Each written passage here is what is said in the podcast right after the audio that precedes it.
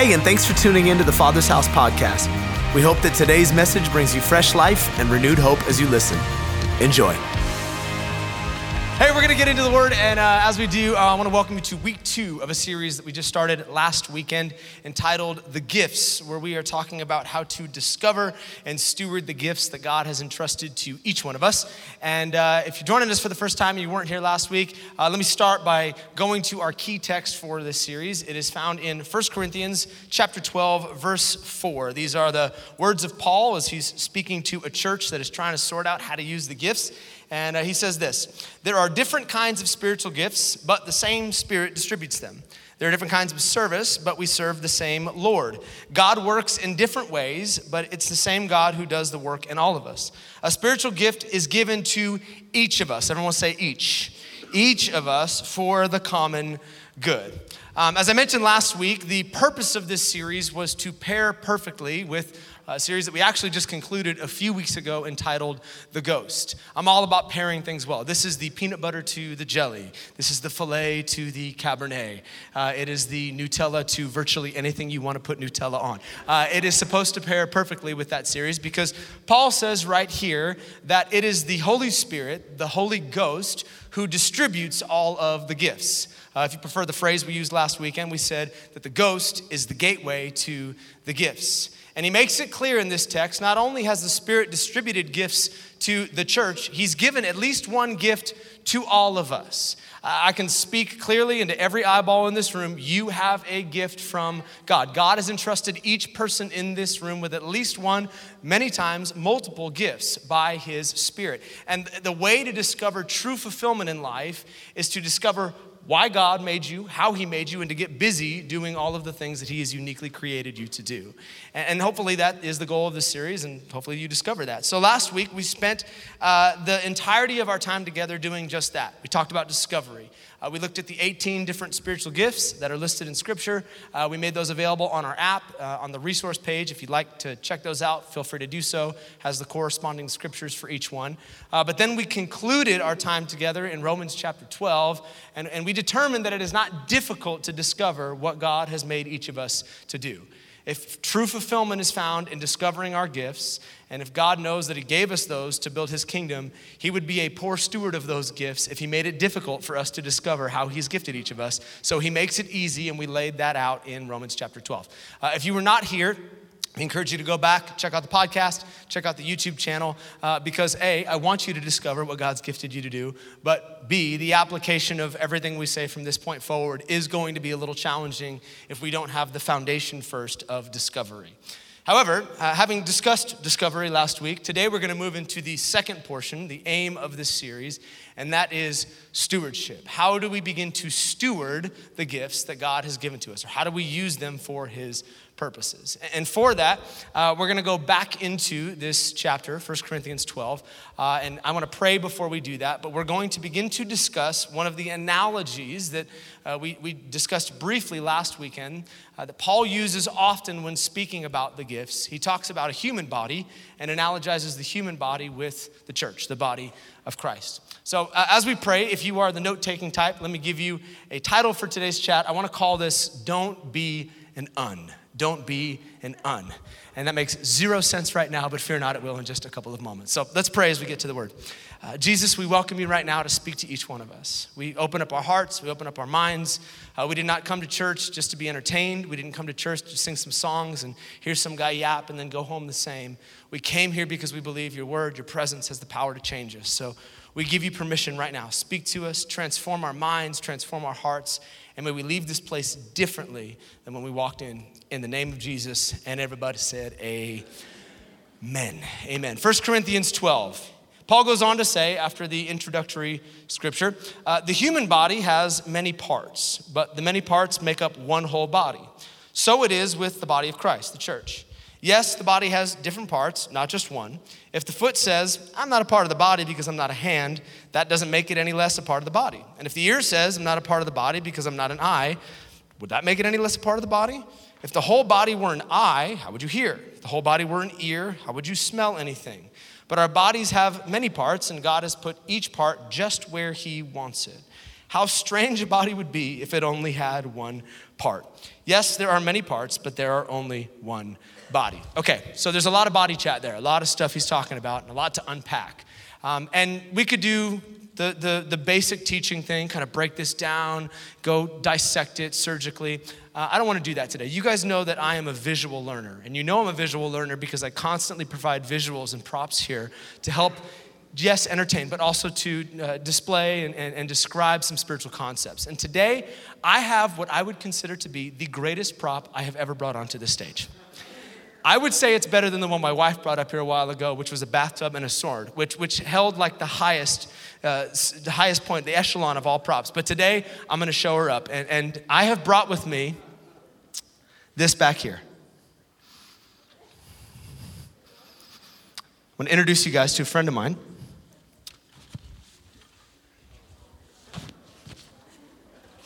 This is Bob. Bob the body. Everyone say hi, Bob. Okay. Hi, Bob. Here we go. Okay. So, what I would, that's weird, that's creepy. Uh, what I would like to do for the next couple of moments is I want to look at this body and I want to begin to unpack some of the things that Paul said in this scripture. Um, I think if we, oh, he's staring at me now. Hi, okay. Uh, I, I, think if we, if we have this visual, it might help us to apply what Paul is saying here in this text. Um, and he starts off by mentioning a number of different body parts. He uses four, and we're going to use those four along with one additional body part. He says the hands, the feet, the ears, and the eyes. Um, I would like to also add the mouth to that. And what I want to do over the next couple of moments, if you'll permit me some creative liberties, is I want to begin to apply some of those body parts to our church.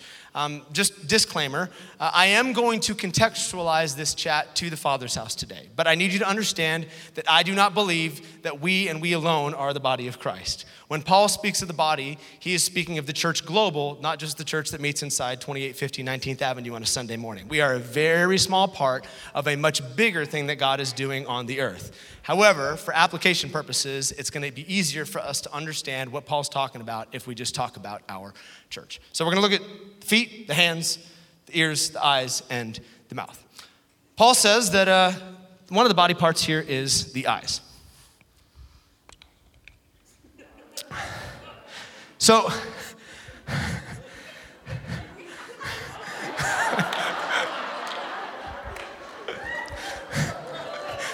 this is terrifying. Okay. Stay. All right. Now, in our context, in our church, I would, I would call the eyes the prayer people, the intercessors in our church. Uh, those that have both the gift and the burden to pray.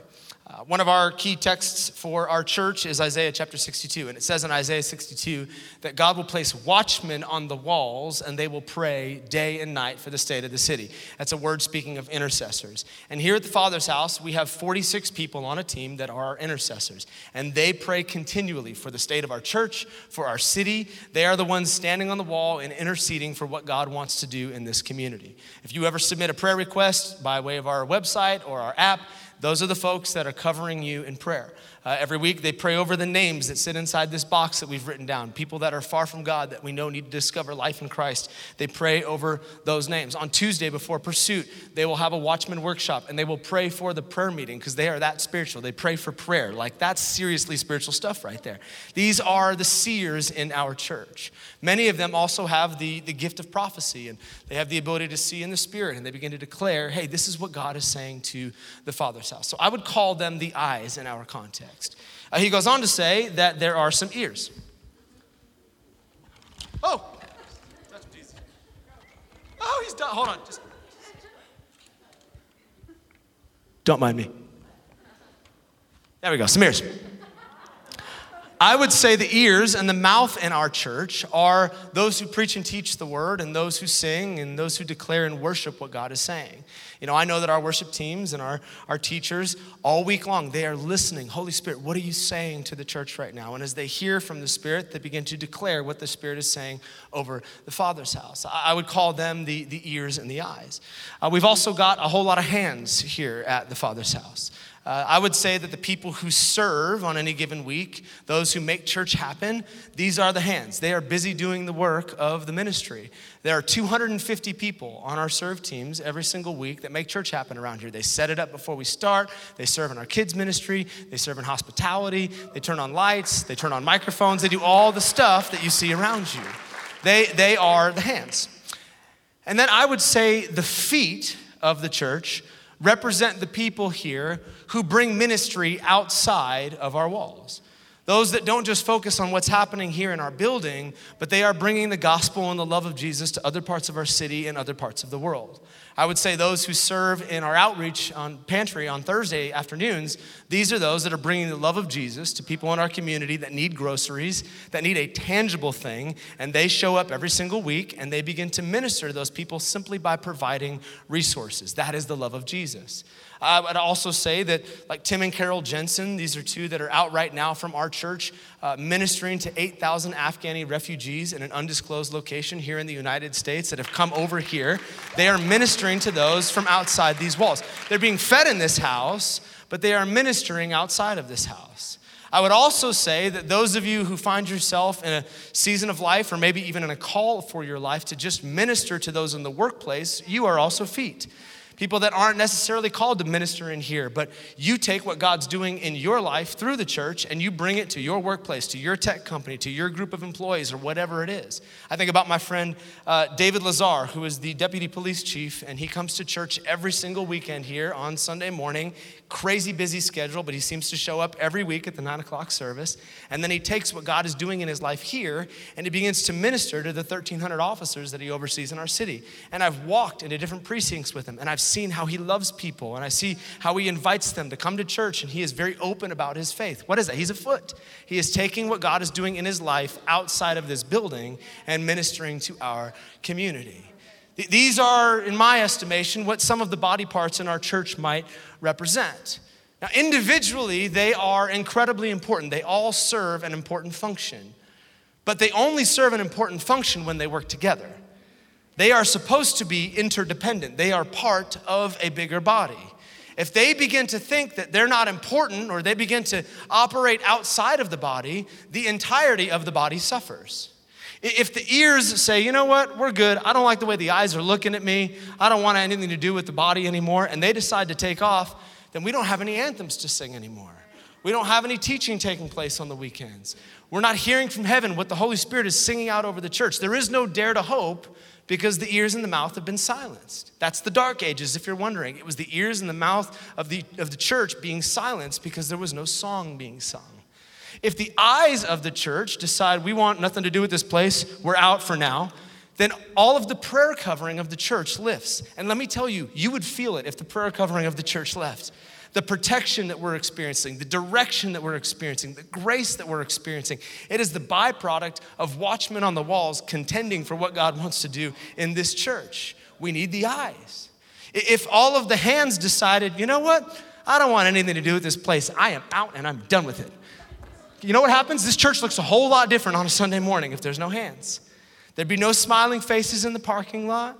There'd be no welcome uh, home sign set up when you walk in. There'd be no music playing in the lobby, no microphones, no lights. This place would just look like a cavernous old man cave, because that's what it is during the week. It would definitely not feel like, if James Woon decided he didn't want to be a part of the body anymore, that's what this whole place turns into real quick. If you don't know who James is, James is one of the greatest people on the planet, serves our church faithfully every single week, sets his place up, sets up pantry. He's amazing.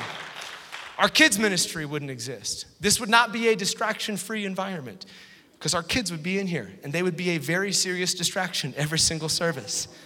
All if the hands decided they were going to leave. And if the feet said, you know what? I don't want anything to do with this place any longer. I'm done. I'm out. I don't want to be a part of the body.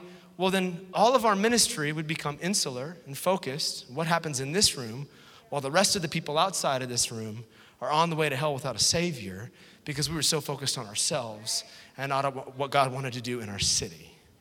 They only work when they work together. Furthermore, as Paul says in this text, if everyone in the body was just one part, it becomes imbalanced. If all we have is eyes, then we waste away in prayer meetings, but no one ever gets saved. If all we have is ears, then we got a whole lot of creative people writing stuff, but nothing gets done because they are the creative types that just sit around and talk about it. If all we have is, is some hands, then the ministry never goes out from this place. And you see how this all works interdependently. The parts of the body are supposed to work with one another so that the body can be complete. But let me tell you this when every part is doing its part, when everyone in the body understands this is my function, this is my role, and they begin to operate in their role, there is nothing more beautiful than the body of Christ. There is nothing on planet Earth like the body of Christ functioning at full capacity. It is a light in darkness, it is a beacon of hope to the hopeless. It is the kind of church that we were just singing about a moment ago that God would use to send revival in a city when everybody knows this is what I'm on the planet for, and they get busy in the body. So, the million dollar question for me, the million dollar question for us becomes this If this is the body that Jesus is looking for, how do I get that body? How, how do we become the kind of church that he can use in a city like San Francisco, in the greater Bay Area, to see thousands of people come to Christ? I think it all comes down to a single word, and that's the word we're going to focus on for the remainder of our time together stewardship if we learn how to personally steward what God has given to us, then we become the kind of body that He can use for great things. So let's, let's talk about stewardship a little bit. I want to offer a, couple of definitions, and as we do that, I want to go back to the word. Uh, 1 Peter chapter 4. Peter says this As each one has received a gift, use it to serve one another as faithful stewards of God's grace in its various forms. Uh, last week, we defined that word gifts as the Greek word charisma, which means spiritual endowment or divine enablement. Uh, and we also determined last week, according to Romans chapter 12, that all of us have received divine enablement to do certain things well. That thing that we think might be just natural is perhaps not so natural. It's a gift from God. So that skill or that talent or that leadership or that, that wisdom, that knowledge, it wasn't necessarily naturally developed. It was a gift that God gave to you. It is divine enablement. And we all have something in that realm. But then Peter goes on to say that we are to steward those gifts, steward the charisma. And this word steward, I think, is perhaps one of the most important words in the Bible because of the implications of, of what happens if we don't steward it well. Uh, oikonomos is the word in the Greek, and it means this the careful and responsible management of something that has been entrusted to one's care. Think about gifts again as I read that one more time. The careful and responsible management of something that has been entrusted to one's care. In other words, stewardship starts with this understanding nothing that I have is my own. Nothing that I have. I don't possess anything. I am a manager but I am not an owner. God has given me everything, and everything that He's given me is to be used for His glory and for His purposes. It is not my life, it is His life. Galatians 2:20 It's no longer I who live but it's Christ who lives in me and this life I now live in the flesh I live by faith in the son of God who loved me and gave himself for me. My life is completely his. They are not my plans, they are his plans. Behold, the plans I have for you, declares the Lord. They're good plans to prosper you and not to harm you, to give you hope and purpose. They're His plans. It's not my money, it's His money. I may have worked to have a job and I got a paycheck, but ultimately it was a gift from Him. And so it's not difficult for me to give because I understand that it was never mine in the first place. It's not my body, it's His body. 1 Corinthians chapter 6. I was bought at a price, and so I will honor God with my body. How about this? She's not my girlfriend, she is God's daughter, and so I'm going to honor her with the honor that she's due because she does not belong to me. That's going to preach to somebody. They're not my kids. You knew it all along. They are not your kids, they are God's kids and I'm going to steward them well while they've been entrusted to me for those first 18 years of their life. I'm going to raise them in the house of the Lord. I'm going to teach them the word of God so that when they are old, they will not depart from it. Everything I have belongs to God. That's stewardship. I am a manager and not an owner. And, let me say this stewardship is a massive deal to God. He cares deeply about how we steward what's been entrusted to us. In fact, stewardship is ultimately what determines whether or not we get to walk in the blessing and the favor of God or if we don't. In fact, side note, let me say this. I think stewardship is one of the reasons that God continues to bless our church. I think it's one of the main reasons that we are seeing what we are seeing right now. Uh, just it's been obvious if you've been coming here for more than six months, but the church is growing. God is adding people to the house every single week. Uh, right now, we opened our doors back in February. We have doubled in size since we reopened our doors in February. God is doing great things here at the Father's house. And I, I often have conversations with other pastors. People have heard about what's going on in here, and I get phone calls and texts, and they ask, like, hey, what's, what's the secret sauce over there, you know? Is it, the, is, is it the, the service order? Is it your social media? Are you guys marketing really, really well? And you know, people are looking for the answer, like how, how, do we experience what you're experiencing? And I wish I could give folks a really complicated, like if you just follow the strategy and this plan, then God will do the same thing in your church. I use the same two answers every single time someone asks me. Here's what I say Jesus and stewardship. That's it. That's it. Let me be clear. None of this is happening because we're all that great. We're not all that great. If we look great, we're just fooling you. like the worship here is amazing, but it's not the worship that's growing the church. The kids' ministry is amazing, but it's not the kids' ministry that's going to church. The people are friendly for the most part, but it's not the friendly people that are growing the church. The preaching is tolerable on most weeks, but it's not the preaching that's growing the church. None of those things are growing the church. Jesus is building his church. It is Jesus and Jesus alone that's doing this. However, We've done our part in stewarding what he's been entrusting to us. Think about this. If Jesus is a good steward and his greatest resource is people, and he is scanning the earth going, Where can I send some people? What place can I entrust people to? What do you think he's looking for? I'll tell you what he's not looking for. He's not looking for a church that's looking to grow a crowd. He's not looking for a church that's looking to grow a social media following. He's looking for a church that's going to honor what he asked them to do in Matthew 28 18, to go and make disciples of all nations. And Jesus knows if you're going to take personal responsibility for people and you will make them disciples, then I will continue to build what you are trying to build over there because I know that they are going to be stewarded well. And I say this every single week at the conclusion of every single sermon. We've got this thing, it's called First 40. And for the first 40 days of your faith, we are going to teach you how to read the Bible and how to pray and how to get water baptized. You know what that is? That's stewardship. That's just saying, I'm going to take personal responsibility for the people that God is entrusting to us. And Jesus seems to be really excited about that. Hey, if you will disciple the people I'm sending to you, then I will continue to send you the resources that are most valuable to me, and that is people. But you know what else that tells me? That tells me that our continued growth is predicated on those in the house taking seriously the call to leadership.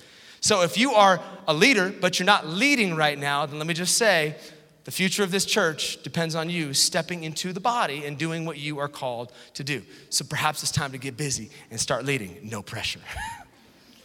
now, that was a very long rabbit trail, and I did not say that in the first service. So let's come back to the measure at hand. Perfection is perfection, so I'll try to understand. Sorry, I can't quote Dre in church. All right.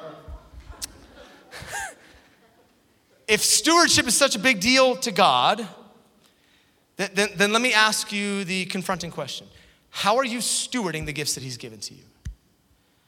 Have you done well faithfully stewarding what He has entrusted to you? Have you been sitting on the sidelines letting other people steward those things? And if the answer to that question is, I don't think I'm stewarding them very well, let me offer three reasons why that might be. What I would consider to be the three reasons that most of us are not stewarding what God has given to us well all of which start with the prefix un, hence the sermon title, Don't Be an Un. Un number one. Undervalued. Undervalued. I think one of the main reasons we are not stewarding what God's given to us is because we are undervaluing the gift that He's given to us. One of the greatest ways to diminish what God can do through you is to undervalue what He's given to you to suggest that it's not good enough. And I think there's a number of reasons that we undervalue the gifts that He's given to us. One of them, insecurity, perhaps. Just, ah, it's not very, I'm not very good, it's not very good, I haven't developed it.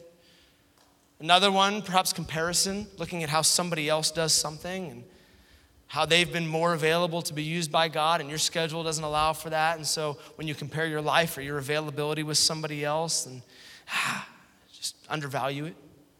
Maybe it's even the damaging words of somebody else that undervalued your gift, and their words are still ringing into your ears, and like, ah, yeah, I, remember what my dad said. I remember what the coach said, and I'm not going to step out there and put myself out because I know it's, it's not all that great.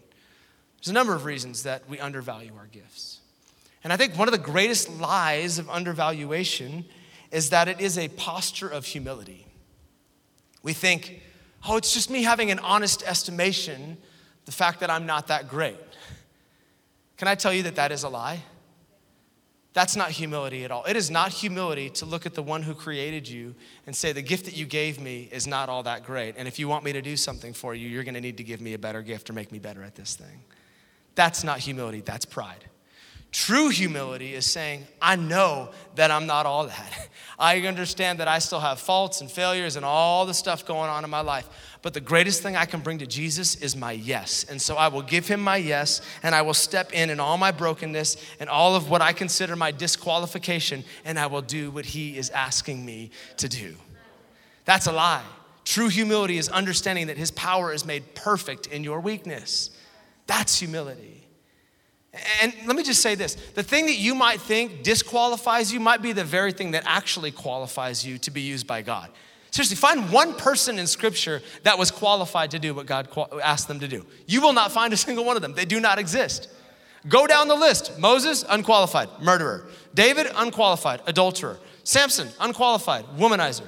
Rahab, unqualified, prostitute. Matthew, unqualified, tax collector. No one even liked the guy. Peter, unqualified, he denied Christ three times. Paul, the guy who's telling us to use our gifts, he actually killed the Christians for a little while, very unqualified for the task.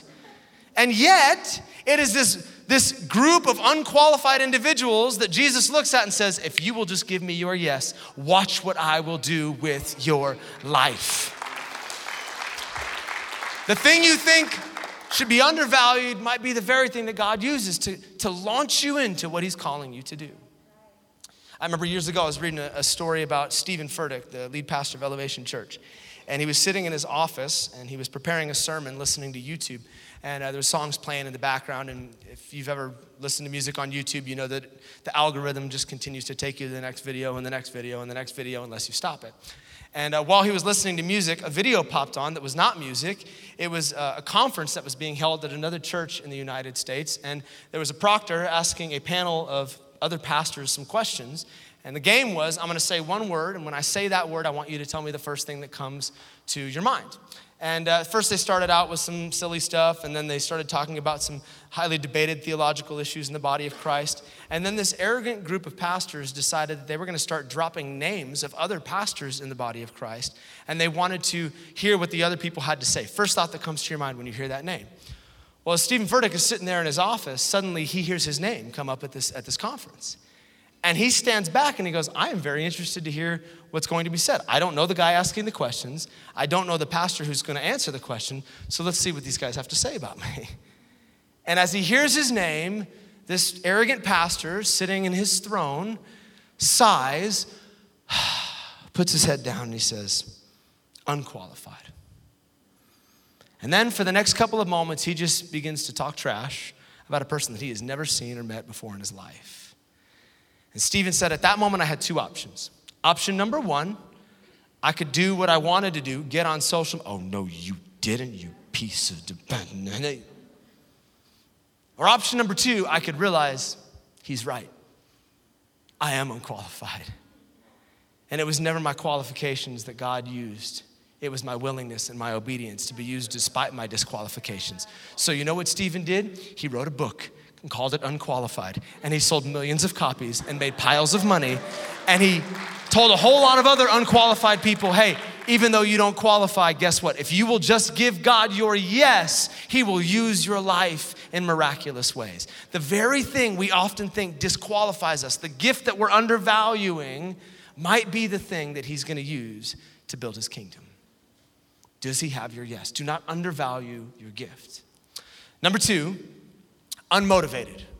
unmotivated. These are not necessarily people uh, that lack confidence in their giftings, these are people that just lack motivation.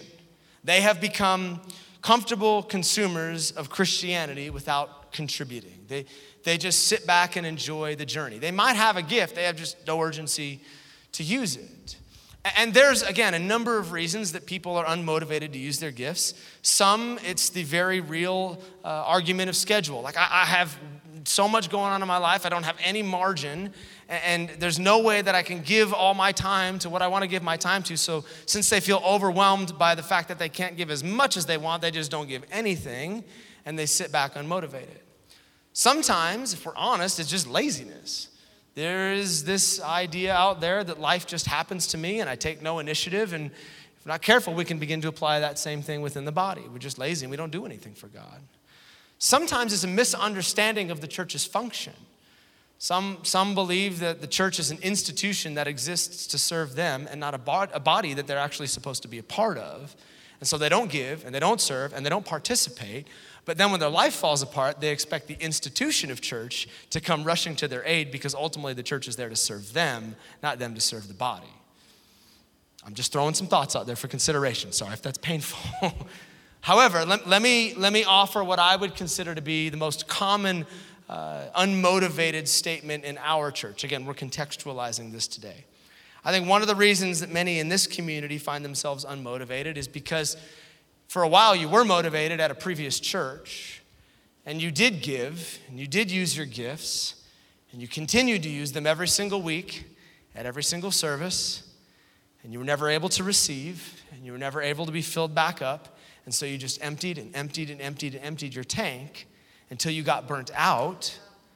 And then after you got burnt out, you tapped out of that community and said, Listen, I can't be here anymore because you guys have used me and you've abused me and you found another community that you could begin to get healed up and restored in. Let me say this if that is how you got here, there is zero pressure for you to begin to pour out right away, okay? Heal up, get restored. I am happy to be the tank where people come and they get restored and God begins to fill them back up with the life that they need so that they can begin to grow again. So do not hear this incorrectly. However, let me caution you do not stay in that place forever. Do not excuse poor stewardship of your gift because your previous pastor poorly stewarded their position. Somebody abusing your time, your schedule, your gift does not mean that you never need to use it again for the body of Christ. God gave you that gift to be used in the body, and the body is bigger than your last broken church. So, lest you become a, a rogue foot or a rogue hand or a rogue eyeball, make sure that after you get healed up, you immediately begin to use what God has gifted you to do again, because that is why you were created. And if that's your lack of motivation, just again, hear my heart. Get healed, but then get busy. There is no fulfillment outside of that. Last one, number three unredeemed. Unredeemed. This is a big one. Let me read you what I would consider to be one of the scariest verses in the Bible Romans chapter 11, verse 29 says, For the gifts and calling of God are without repentance. In other words, your gift is your gift whether you use it for God or not. Let me tell you why I think that's scary. I think that's scary because you could be using the gift that God gave you, but for the wrong purpose. You could be using it in a way that God never intended. Back to Bob, the body, here for just a moment. Peter says God's given each and every one of us a gift. And that gift functions correctly when it's in the body. But then he says, let me define what it means to steward that gift correctly. He says, stewardship is serving one another in the body. In other words, the definition of stewardship can be this it is me using my gift for the benefit of the body. If I'm using my gift outside of the benefit of the body, then it is an unredeemed gift. It is not being used for its intended purpose. It might be being used amazingly in the secular realm, but if it's not benefiting the body, it's not why God gave it to you. He gave it to you to benefit the body. I was talking to a guy at our church a couple of months ago, and he was uh, he is uniquely gifted in the area of business. God used him to build a great business and he made a bunch of money and he was really successful. But then when he came to christ uh, his whole life kind of crumbled. Isn't it interesting how that happens sometimes? And uh, and he's like wait a minute i thought god was supposed to give me everything but god brought him back down to humility so that he could rebuild him correctly from the ground back up and uh, after everything had been stripped away, he said, I feel like I'm supposed to lay everything back down at the altar. I'm supposed to give God this gift of business and, and, leadership. And I think I'm supposed to go to seminary and learn how to become a pastor. And, you know, that's the real work of the ministry. And I said, okay, I hear what you're saying. And, and maybe, maybe that's what God's called you to do. But can I offer another perspective? Perhaps the gift that God placed on your life wasn't the problem, it was the use of that gift that was the problem. Perhaps it wasn't that you were never called to go out and build business and be a leader in the business realm. Perhaps it was just that you were using that to feed your ego and line your pockets, but it wasn't for God's purposes. Maybe the best thing you can do is not go off to seminary to try to become a pastor, but to go back out there in the business world and to absolutely crush it, be a leader in your sphere, leverage your influence to tell other people it's Jesus that's made me a success, and then make a ton of money and give it to the Father's house because that is what Jesus is calling you to do. and it was like a light bulb turned on for the first time. He's like, that was the first time I saw that gift redeemed. It was the first time I saw that God could use something like business for the purpose of the kingdom. That's what a redeemed gift looks like. It is something that you already had the natural ability to do, but you're using it for the benefit of the body. Now, in his case, his unredeemed gift was being laid down in humility, but I don't think that that is often the reason that we don't allow our gifts to be redeemed. If I'm being honest, and I apologize if this sounds offensive, but it's the truth. I think that the reason that most times gifts remain unredeemed is because of pride and entitlement. Many people in the entitled realms think, well, I do this for a living at a very high level outside of church, outside of the body of Christ. And if I'm going to do something like this in the body of Christ, then it's going to warrant equal compensation for my services. It's entitlement pride on the part of those that say, well, I do this at a really high level in the secular realm, and they see the church as something beneath or below. It's the real world out there, it's this little world in here. And so to use my gifts and talents for that is like casting pearls before swine. It's, it's, it's pride.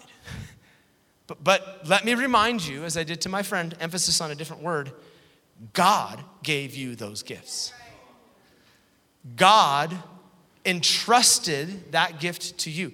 It is not ours to determine who, when, and where that gift is used. We are called to be a good steward of what He has entrusted to us. And if He's called us to benefit the body, then it is not my decision as to whether or not that is beneath me or I should be compensated for my services. This is something that I gladly give back to the benefit of the body because I know that God gave it to me in the first place. And let me say this you will never find fulfillment until you are benefiting the body with that gift. You will search for it in every other area, but there is not a paycheck large enough or a business big enough that will bring fulfillment. Once that gift is being used for its intended purpose in the body, it doesn't matter any longer because you will find what you were created to do. This is why I'm on planet Earth. Unredeemed. I think that those three reasons are why many don't steward the gifts undervalued, unmotivated, and unredeemed. But if you find yourself in any of those three categories, let me issue just an encouragement, admonition, if you will. And, and, and you guys know me, I don't generally end sermons on a heavy note, but if I'm gonna steward what God has called us to do well, then I need this, I need this to sit correctly because this is the truth. What we must understand, and the band can come as, as we conclude with, with this statement stewardship doesn't just affect the earthly state of the church, it also affects the eternal state of our souls. In other words, what you've been given to steward, it's going to follow you into eternity. It's going to matter for eternity. Jesus, one day, he was speaking to his disciples and he was uh, telling them a story as he often did, a parable, a fictional story that displays a spiritual truth. And uh, as he's telling his disciples a story, he's entering into this subject matter, stewardship, and he uses the phrase, uh, the kingdom of heaven is like. as he often did when he told stories. And, and I mentioned a few weeks ago that anytime you see that phrase in scripture, you can replace it with the phrase, Jesus is like, because when Jesus speaks of the kingdom, he's speaking of himself. So he says, I am like this I am like a master that is about to go away on a long trip. Before he leaves, he calls together three of his servants. To one servant, he gives five talents of silver. To another servant, he gives two talents of silver. And to the third, he gives one talent of silver. And then he goes away on a long journey and says, I'll be back. While he's gone, the first servant takes those five talents, he invests them, and he receives another five talents in return. Now he's got 10. Second servant takes his two, he also goes to work and doubles his. Now he's got four. But the last servant who received one talent, he takes what he's been given and he buries it in the ground in hopes that it will be safe until the master returns. When the master comes back, he brings all of his servants to give an account for what he's entrusted to them. To the first two that used wisely what they had received, he looks at and he says, Well done, good and faithful servants. You've treated wisely what I entrusted to you. You will be blessed as a result of what you've done. But to the one that buried his talent in the ground, the master looks at him and says, You wicked and lazy servant. At least you could have given my money to a bank and I would have earned some interest on it. But you buried it in the ground and you've done nothing with what I gave you. You will now be punished as a result of treating what I entrusted to you poorly. So the question then becomes this what is Jesus talking about? What does he mean when he says, I am like a master that will go away on a long journey, but when I come back, I'm going to ask you to give an account for what I entrusted to you? I think it's pretty obvious. Jesus showed up on planet Earth, lived a life that none of us could live, died a death that all of us deserved, resurrected on the third day looked at his disciples and he said, Hey, I got to go, but I'm going to give you the Holy Spirit. He's going to release the gifts. And I want you to do something with those gifts. I want you to build my kingdom here on planet Earth. But don't worry, one day I am going to come back. And when I do, we're going to talk about what you did with what I left with you. In fact, according to Romans chapter 14, everyone who is called on the name of the Lord will give an account at the judgment seat of Christ. And we will be asked, What did you do with what I entrusted to you? That moment, our answer should be I stewarded well what you gave to me, not I buried it. This is, this is, this is important. These are the words of Jesus. The way we steward what he gives, what he gives to us has eternal consequence. The relationships, the opportunities, the money, and yes, the gifts. He's gonna ask us, hey, what'd you do with those things? And I can't speak for you, but I can speak for myself. There are only two words I want to hear at the conclusion of that conversation with Jesus Well done. Well done, good and faithful servant. Tim, if that's my name in heaven, I don't know. Bob, you did a good job with what I gave you. Yeah, you missed a few opportunities, but listen, you leveraged everything that I gave you for the purpose of my kingdom. Well done, good and faithful servant enter into the joy that's been set before you. I would bet that every single one of us in this room wants to hear that phrase from Jesus, which means while we live in this dispensation of grace, between the time that the master left and the time that the master is going to return, then we better get busy stewarding what he has given to us well. What is that? What is he entrusted to you? Are you stewarding it well? I land today with the same scripture that got us into this conversation. I've made a couple of embellishments just for the sake of concluding, but 1 Peter chapter 4. Let this sink in and strike whatever nerve it needs to strike in your spirit today. Since each one of us has received gifts, we must use them to serve one another as faithful stewards of God's grace in its various forms. Why? Because it matters for eternity. My prayer today is that as we assess what's been entrusted to us, we would be found good stewards. Amen?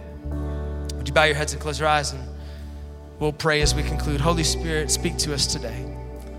I know that uh, this might be heavy for some, but, but Father, I, I pray that we wouldn't leave discouraged. We wouldn't walk out of this place feeling like we're not doing what we're supposed to do. And I'm just but we would be inspired today, inspired to get busy building your kingdom.